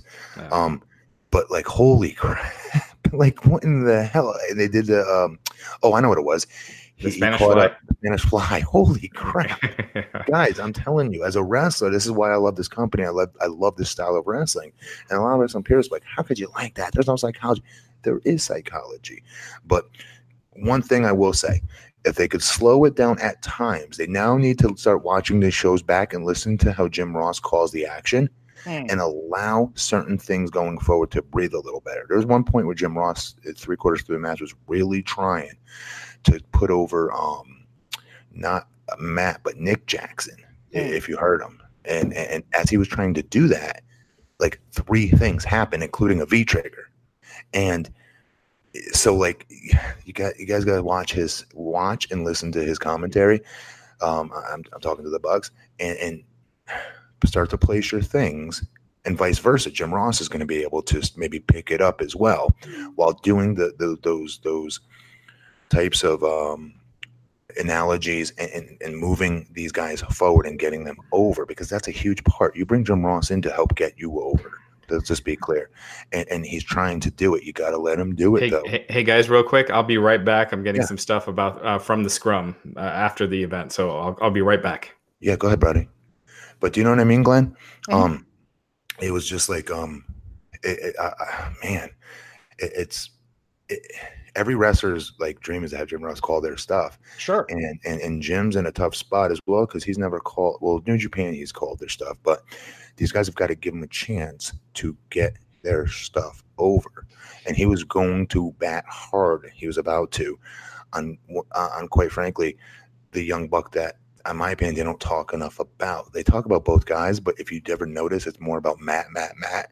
Yeah. Between the two, in my opinion, and Nick was starting to get some shine and, and it just got stepped on because of like three back to back backs insane moves, you know? Yeah. So it's, a, it, it's quite a double edged sword. They got to figure that out. I thought Jim's commentary overall tonight was better, but there's he's still struggling with some stuff. So there, he made some yeah. unfortunate remarks during the women's match, uh, some awkward remarks uh, during uh, Darby Allin, where like Seattle, Kurt Cobain kept going like, "Yep, there's something wrong with this kid." Uh, I mean, you could just tell like he's still sort of getting, um, I think, a sense of who a lot of these people are, and I feel he's got to step it up a bit. I feel like in New Japan, not to to crap on his commentary, but you know, he wasn't there all the time. He was doing a lot of stuff no. remotely with that match. I think and that's what I was actually pleased yeah. with with Jim Ross in AEW. I thought he's already done more, in my opinion. He looks like he's trying way more. Yeah, way more. I thought Excalibur was good, but yeah, Golden Boy tonight I thought really added to the commentary. Um, I yeah, you know I would, I would, keep him as part of the team if they could, but apparently he's very famous in the esports world. Which Matt, that's where I feel like you. It's like I know a bit about video games because we're talking about esports and all this stuff. It's like yeah. I know who Ninja is on Twitch, and that's about it. You know, I don't really follow yeah. a lot of that anymore. I used to follow it a lot. Happiest day of my life on the Nintendo Switch. They just added Punch Out for free on the virtual Sweet. Nintendo console. So I'm playing Punch Out late at night. Not Tyson's uh, Punch Out, just regular Punch Out. No, that's still the version without Tyson. You know, he did some things that maybe Nintendo was like, maybe not the best guy to feature in a video game. Wait, it's, what'd you say? Punch Out on the Nintendo Switch on the virtual console. I got to get that. Punch Out was my favorite game growing up, but not Mike Tyson's Punch Out. It's got Mr. Dream at the oh. end. Well, I love the, I love the arcade punch out too, where you were the green guy. Yeah, not uh, that. It's still the Mike Tyson's version, but just with Mr. Dream or whatever at the end instead of Tyson. Oh, Mr. Sandman. Uh, no, Mr. Sandman's there. He's in it. Yeah, it's they just Super Macho Tyson. Man. You mean Super right? Macho Man oh, was the second to last guy. Yeah, uh, so they just replaced Tyson. That's all. Oh. Okay. Soda Popinski in it. Oh, yeah. Yes. so Sorry, all the original Glass Joe, yeah, Piston Honda. I know. Are, are we on the main event yet? Uh, we were about to start yes. talking about it, Raj. Okay, so Nick did ask Tony Khan uh, at the after the event. He talked to Tony Khan. Tony Khan did about thirty minutes with the media. Mm-hmm. Uh, asked him about that chair shot that Cody took, and Tony, I guess, said that it was supposed to be gimmicked and something didn't work. That something didn't happen, but uh, yeah, yeah. Uh, so I guess Cody maybe was supposed to put his hand up or something. It didn't happen, but we'll have all that video and stuff coming up here on Wrestling Inc. here in a little bit. And to be clear, putting your hand up is a normal reaction. You're not a wimp for not putting your hands up. It is. It makes it. It sells it, in my opinion, more. You would never turn around and walk toward a chair with your hands down by your side and do I did it a million times because I'm uh, proving my stripes to the veterans in the back. When I come back there, they're going to give me a pat on the back and go, wow, man, that was, that was stiff, man. You took a stiff shot. I feel like such an idiot now, but. Yeah. Yeah.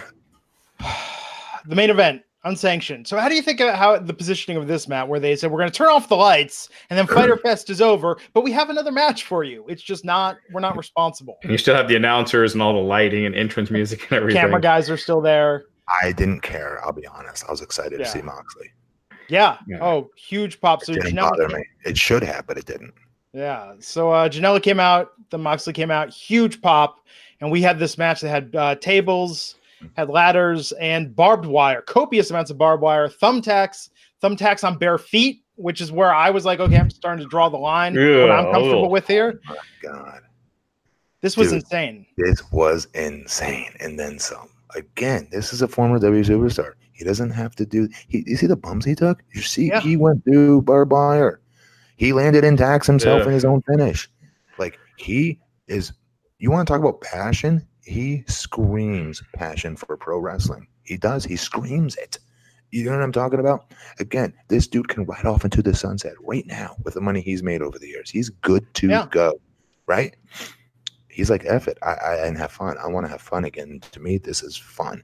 It's telling a story, and I'm not too cool for school to not only get this other kid over even more, but to put myself in jeopardy. I mean, you do have to kind of be careful, though. You know, if I was to talk to him, you know, be careful because you don't want to get injured. Obviously, you want to be able to have a successful career without getting hurt prematurely so early in your run with AEW. But oh my god, I'm so I was so impressed with Moxley. So impressed by what he's willing to give. You know what I mean? Again, like Cody, th- th- these guys get it, and this is why this company will be successful. Mark my words, it will be successful because you have top talents that want to get others over. They're unselfish, and that's not a bad thing. That's a good thing. That's great. Yeah, uh, and mi- and a minor thing, but uh, something I think bears noting is that Moxley's ring gear looks so much better than the, the stuff he used to, the jeans and Yeah. the t-shirt that he used to wear before. Dude, he's his body's in he's in awesome shape. Yeah. He looks like a million bucks right now. And why can't he come up through the audience though? I think he has just as much claim on that as any of the other Shield members would coming out from the crowd. Plus, You know what I mean? the AEW debut was through the crowd. I think he needs to. to uh, he- they can play the music on the screen all they want. That's cool. He has cool music. Uh, he has really cool video package too for his ring entrance. But Yeah. still, come through the crowd, dude. Yeah. You know what I mean? yeah, this It's your. It's yours. In my opinion, I always thought of him when when when it comes to that. Yeah.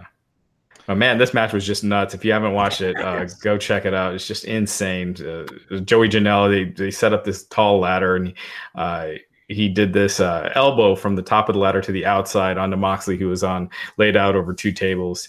Uh, the thumbtacks we talk about, Jon Moxley opened a bag of thumbtacks, uh, dropped Joey Janela on his feet on it. The finish of the Well, match, took he his boots DDT off. Yeah, he took off Janela's boots Awesome. and his socks. Awesome. awesome. And then first he uh, side suplexed him on onto the tacks, and then uh, dropped him feet first onto the tacks, which was just brutal. I cringed at that. Oh my, just that I cringed at this entire match. The barbed yeah. wire stuff, especially. yeah. Oh my god, Joey Janela did a great job though on one of his barbed wire bumps. He over rotated and landed on his ass through the barbed wire table. Yeah. Mhm. which genius because he can land on his ass, and yes, it's still going to hurt. It's not like he felt good doing that, guys. It still hurts. His barbed wire going through his gear into his butt and his legs, and it hurts. But it's better than your bare back. And um, I just said bare back. Um, but do you know what I'm saying? Like, like that was smart, and I just thought he Joey did a great job, and Joey got over tonight just by giving the middle finger on two different occasions tonight while Mhm. he was getting his ass handed to him. That he's Yeah. a sick, crazy mother effer, and um, I dug it. I, I like Joey Janela a lot, and I thought he got even more over tonight. Again, there was more business to be had. Um, he got two guys over tonight because uh, uh, he being Moxley, because after all the match was done, um, he hit uh, um, what what is he calling now? Not Dirty Deeds, but what does he called his finisher? They just kept saying DDT. No, they called it. I thought they called it something. I'm, I'm Oh, guys in the Uh, chat. paradigm shift. Paradigm shift. Paradigm shift. He hit the paradigm shift on the on the uh, on the tacks for one, two, three. The, the, the finish, he won. Uh, Moxley was your winner, and Ken Kenny Omega came out and whipped his ass and put Yeah. it on him. He put it. in He was in a sixth gear, I would even argue. And this is the side of Kenny Omega I, want to see more of. No, no funny, ha ha. Not trying to be cutesy, um, but ass kicker Kenny Omega, and it was awesome. It was awesome. And again, kudos to Moxley, huge star, makes so much money. He's good to go. He can retire right now, guys, and put it all out there and let him and really helped um, give the business back, give the receipt back to further their story. And you know, closing out the show, he's still smiling. You know, while That was just got awesome. his ass kicked. It was phenomenal. It was like Joker. Totally reminded me of Joker from Yeah. Batman. Yeah, totally. Yeah, yeah. Moxley just laughing as the show went off the air after Yeah. taking that beating from Omega. Um, Uh, you know, like the Darby Allin uh, Cody match, I felt like this did a lot for Joey Janela fans that weren't that familiar with him. Uh, it, it, raised his stock a lot. So, um, and yeah, Moxley got the win as he should have. Uh, it, and you know, he was pretty dominant in this match as well, but it still gave Joey a lot. Did you did you ever think you'd see Moxley in this match tonight go through a barbed wire table? No. Or any no. table? I didn't. I didn't think he'd do any of that yeah, that, that was uh, that was his old CZW days, I thought, but right? it's it's back. Yeah, dude, I, I, I can't I can't say that enough. I cannot compliment that enough. Him and Cody both. Yeah. Yeah. You know what I mean? Jericho is the same way. They give, they give, they give. And this is why this company is going to be, I'm telling you, will is going to be around unless something unforeseen happens my opinion, they're going to eventually be big competition for WWE, and I mean that. Not, not, I mean big, big competition. Not right off the bat, but it will get there, and it's going to get there by these actions, by your top stars getting it and understanding they're not marks for themselves. And mm. you know, no, that's I'm not okay with that, brother. You know what I mean? None of that crap happens here. It's how can I get this kid over? What can I do? Oh, I'll go through a barbed. do you know what I mean? It's right. just like you don't. He doesn't have to do that. None of them do. Yeah. And I'm just impressed by that. I really am. I mean, this is the extent that Moxley doesn't want to put up with Vince McMahon shit anymore. That uh, you know, to him this is a good time. Dude, so, it's awesome. I love it. Yeah, yeah, great, great show. I, I, really fun show. Yes. Um, it. so we have some other news to talk about. Uh, real quick, little, yeah. let me ask you guys: if you have to rate this from one to ten, what would you guys rate it?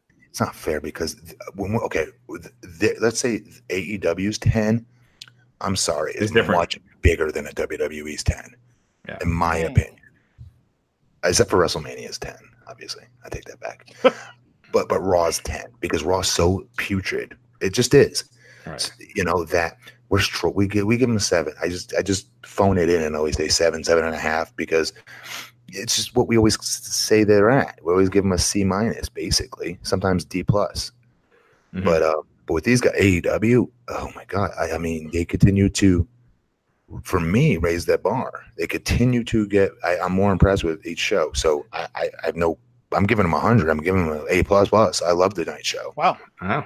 All around, yeah, hell yeah. I was super entertained by this show, and I told you, Moxley hit what he did tonight alone I would have paid full ticket price for that. Yeah, I, am going to give it an eight, but you know, kind of to your point, Matt, it's not like uh, when I give Raw an eight. you know, it's not it's not an equal uh, equal scale. But uh, yeah, I thought it was a strong show. Um, you know, it, it didn't have you know uh, results were mostly predictable. Um, but it was a strong show. It was fun to watch. It got better and better as the show went on, and and peaked. And I thought it was great and for the fans watching this, uh, guys that oh tune in and follow this along, let's be clear. We're I'm giving them a rating, and so is Raj, and I'm sure Glenn too, to some degree, without real storylines. Mm. Let's just keep that in mind. So they don't have the advantage that WWE does when we give them the scores of week after week after week after week of build up, build up, build up, build up, or in WWE's case, hopeful build up that we don't get any of. Mm. But I'll digress. These are cold matches, a lot of them. Mm-hmm. All right. They use YouTube and social media to kind of build a little bit of interest in it.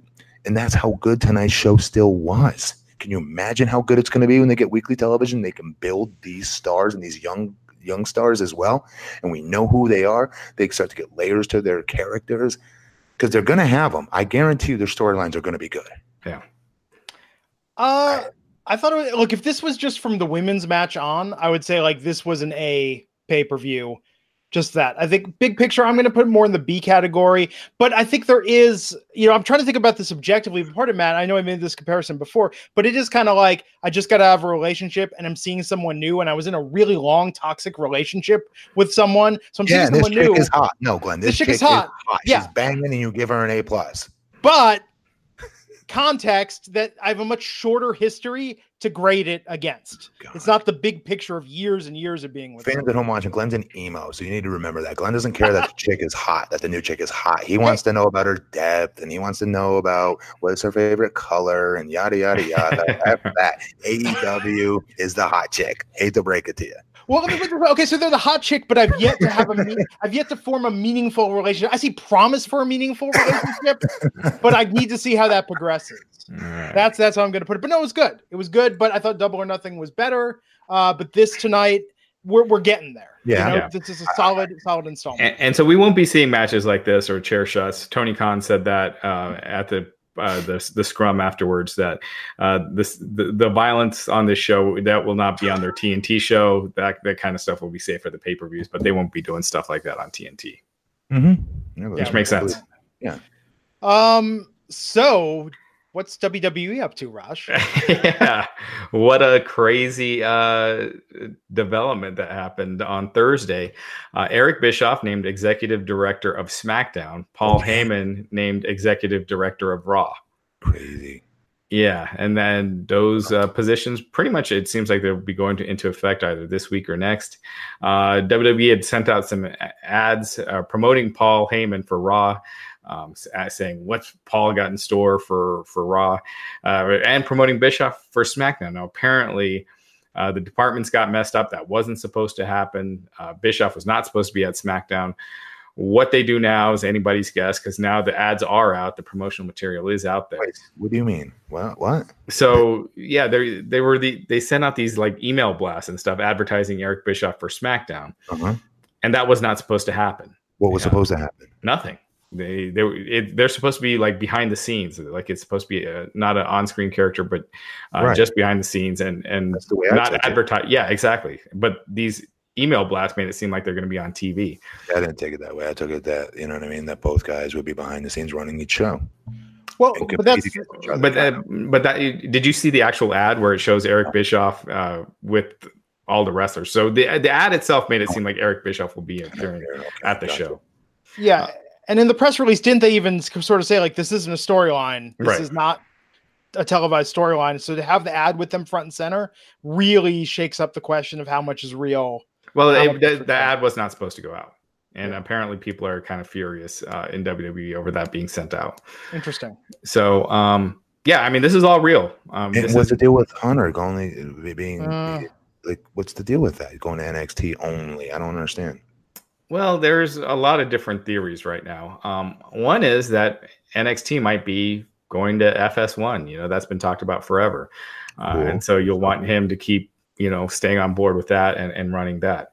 And so you wouldn't want to put like Raw and SmackDown on this plate. So not, we, we don't know exactly yet why these uh, choices were made. Vince obviously ultimately made them. Uh, Bischoff is interesting uh, just mm-hmm. because he hasn't done much since TNA. No, um, and it's a different day. This, this, wrestling today, if you're especially with we just saw with AEW, it's evolving so quickly. I mean, guys, like every month now, it is evolving that fast. The indie scene is red hot, and because of that, and AEW as well, it's evolving. WWE is going to feel very prehistoric soon. I'm being serious in its mm. style, and except for NXT. So NXT has a good chance to, to keep up with the Joneses. My only question is why would you take Triple H who can who understands the talents and how to get them over and how to give them the spotlight and how to feature their flip flop and flying stuff so it doesn't just look like flip flop and flying stuff, like on NXT, for instance. Why would you take him out of the gorilla from Monday Night Raw, your flagship show that needs to keep up with the Joneses? Yeah. It doesn't make sense. Well, at least you got Heyman on Raw. So Paul's uh, okay. I take that back. Yes, Paul is definitely able to keep up with the Joneses. He has a great thing, the pulse of the business, definitely. But Eric, who I love to death and I love working with him, I don't know if that's true for him. He's been out for so long. Yeah, we'll have to yeah. see. I mean, Bischoff did change wrestling. Um, yes, I mean, he did. But wrestling nowadays, Raj, very is different. super fast and how it's moving along. Don't you guys see how quickly this business is evolving in front of us? What we're seeing right now with AEW, five years ago, we would call them spot monkeys, and we would say there's no story being told, blah blah blah blah blah. I'm the biggest fan of it right now. Yep. Do you know what I'm saying? I love watching it. I don't care what anybody says. I don't care what any wrestling purist says. I am entertained watching that. What I just saw tonight.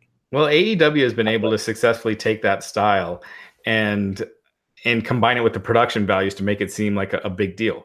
Uh, yeah. ROH was never able to do that, and and I, that hurt mm-hmm. them now. I mean, ROH had a pay per view last night. It had the least reaction of an ROH pay per view I've seen in a long time.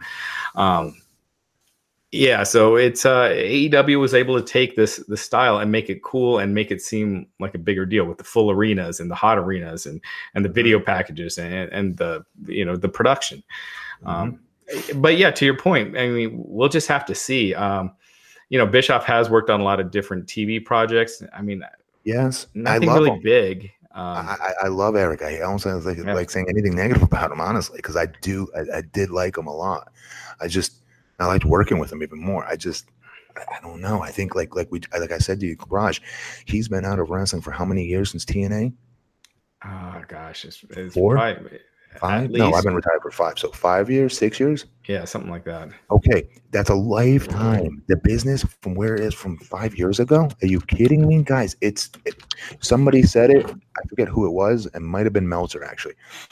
He says a year, just one year of right now, from last year to this year in pro wrestling has transitioned quicker and evolved faster. I want to say more than he said back in uh, from '89 to 1993 or 92 Hmm. in WWF. Yeah, I agree. But at the same time, I almost trust Bischoff right now more than Vince. you know, like Vince Oh, has just been okay, doing yeah. nothing. I, I'll agree. I'll agree with that. Yeah, it's just been stale and the same Eric thing happening try. week after week. At least Eric Eric, will be trying trying. Right. So we will have to see where it goes if he can keep up. Uh, you know, he's been following AEW. He talks about it a lot on his, his shows. So Good. uh, I hope so. Cool. it- yeah, if he's paying attention to what's working there, because he's talked a lot about Cody and AEW and, and how they're Yeah. work. Good. So, I- I- there you go. so he's more familiar with it, I'm sure, than Vince. Do you guys remember um, what was the name of TNA after our TNA show was over? Um, it would come. There was an, another show Oh. that was on after it. What was it called? After something. Oh, It was awesome, and he and Hervey produced it. It was the best part. It was better than Impact was. yeah. It, it was because it was like this hidden camera gimmick where it didn't look sticky and gimmicky. Um, and every and it, it, what was it called? It was so damn good. It got re- all you all the fans loved it at the time. Everybody Yeah. did. Um, here, let me You guys that up. online loved it too. Wait. The guys that covered the shows. I TNA remember. reaction. Thank you. Yeah. That show was awesome, and that was that was that was him. So you know, I'm hoping he's able to do something you know really like that, where he's being forward thinking, and that's what he always is, though, right? He's always been pretty forward thinking and thinking outside the box, which I always appreciate. I was just concerned he hasn't been watching today's wrestling. That's all. Yeah. Yeah, we'll see. And I'm sure he's going to be, uh, you, you know, again, Bischoff, 61 years old, but I'm sure he's, you know, he's a competitive guy. And you with? Heyman, with yeah. Heyman on Raw, I'm sure he's not going to, he's going to want to make sure that SmackDown is better than Raw. So Hell yeah, he will. I'm going to give it a shot. You know, we'll see how it works out. Um, yes, Yeah. it's exciting. They made exciting. excitement, right? A- Absolutely, it, it's different. Um, I mean, I know a lot of people. There's some journalists out there really crapping on Bischoff, but they forget how much of the modern style and how many things he implemented with the monthly pay per views and, and the live TV and the cruiserweights, Cruiserweight. bringing them in on a national level. Yep. Uh, I mean, he made, he changed wrestling as we know it today. How about this? One could argue we're what we saw tonight on AEW. I just told you that this business has been in a microwave oven. That's how fast it's been evolving because of the different independent scenes overseas in England as well, especially in England. Um, it's at a much faster pace, the wrestling today, right? One could argue Eric Bischoff was a part of the process and making that foundation by giving cruiserweights center stage and spotlight on national television back in wrestling's hottest period, its boom period during the Attitude Era. He Yeah. kicked it off when you really think about it. Yeah. Yeah. And you know, some people criticize Bischoff for not bringing a lot of those guys up to like the main event Yes. main event spot. But but think about most of those cruiserweights didn't make it to the main event spot. It was And uh, Eddie, Jericho, and and Rey. And also, I'd argue that the main event talents back then in WCW, you know what I mean, weren't Right. so keen on putting them over either, which made it weird. Whereas Plus- WWF at the time, it was Vince's way or the highway. That's it. My, you had one person to answer to. WCW kind of got Right. muddy a little bit, right? Towards the top with the main event guys like Hulk and people like that.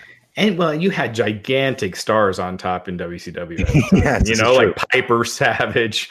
Uh, Yeah, you had. Warrior there for a while. I mean, uh, True, that's a good point. Sting. Uh, I mean, Goldberg, Big Flair. Show. You know, like Eddie, he became a superstar. I think once he started doing the stuff with Chyna and things like that. He didn't have that kind of charisma back then, so he would have looked out of place, uh, you know, yeah. in, in, a storyline with those guys. Jericho wasn't there yet; he still felt goofy. Um, Rey, uh, you know, he he was starting to get built up, but um, yeah. All it take, all it would take with Rey though would be like one promo from like you know Scott Hall or someone calling him like, "Hey, dude, my twelve year old's taller than you" or something like that, and then boom, it would be buried. You know what I mean? Right. Those things and trying to make someone a main event talent.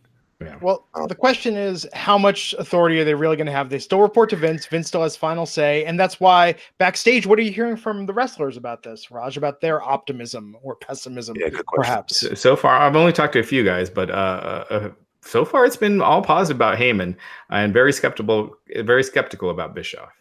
Hmm, interesting. Jim, they're gonna like Bischoff. That's that's the crazy thing. They're gonna like him. I did. I didn't know what to expect when he was coming to TNA. It didn't work out with TNA. Let's just be honest. It didn't.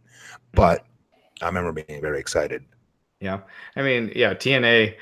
Uh, I mean, they did their highest ratings when you know they were there at the same time. You know, on the one hand, but yeah, at the same time, uh, it kind of a lot of the stuff that happened there kind sure of sped up the company to go downhill by spending too much at the end and going live weekly, and that turned out to be a disaster. And switching to four pay per views turned out to be a, a, disaster. Listen, our show was better from 2000, and this is no joke, from 2010 to two, uh, sorry 2008 to 2010. Yeah. If you go back and watch that, when they came in, they did pop the highest rating that we've ever gotten, right? In the first debut episode, basically, and then some others along the way, but it was not better from right. the Hogan and Bischoff era from then versus 2008 to 2010. If you guys go back and watch it, the storylines we had were much, much better back then. I, I, when was Samoa Joe and Kurt Angle? That was even earlier than that. And that it, was, it was 07.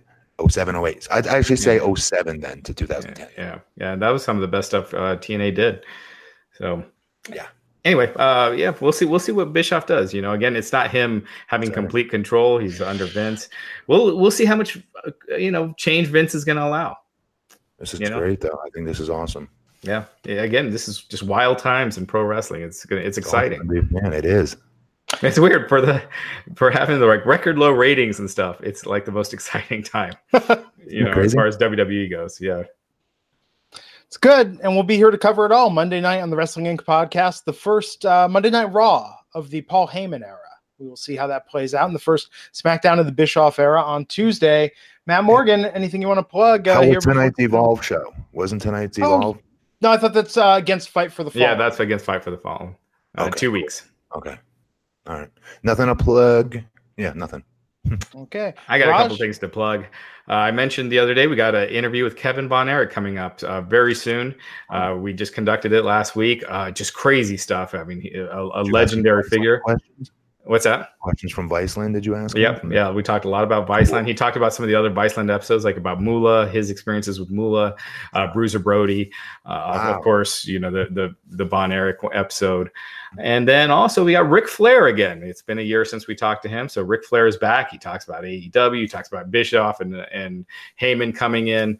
Uh, Dude, why didn't you have me on? That's my boy. Why didn't you have me on? Well, I didn't conduct it. It was uh, Nick. Wow. Nick conducted it, but yeah, it was uh, amazing stuff. It was, it's like forty five minutes long, and that uh, uh, the first part uh, we'll have an article on it uh, tomorrow, and that interview will drop on Tuesday on the Weekly. So make sure to subscribe to us on on iTunes, Google Play, wherever you get your podcasts, if you haven't already.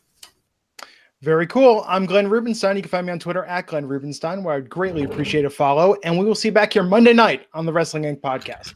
Take care. AEW, AEW, AEW.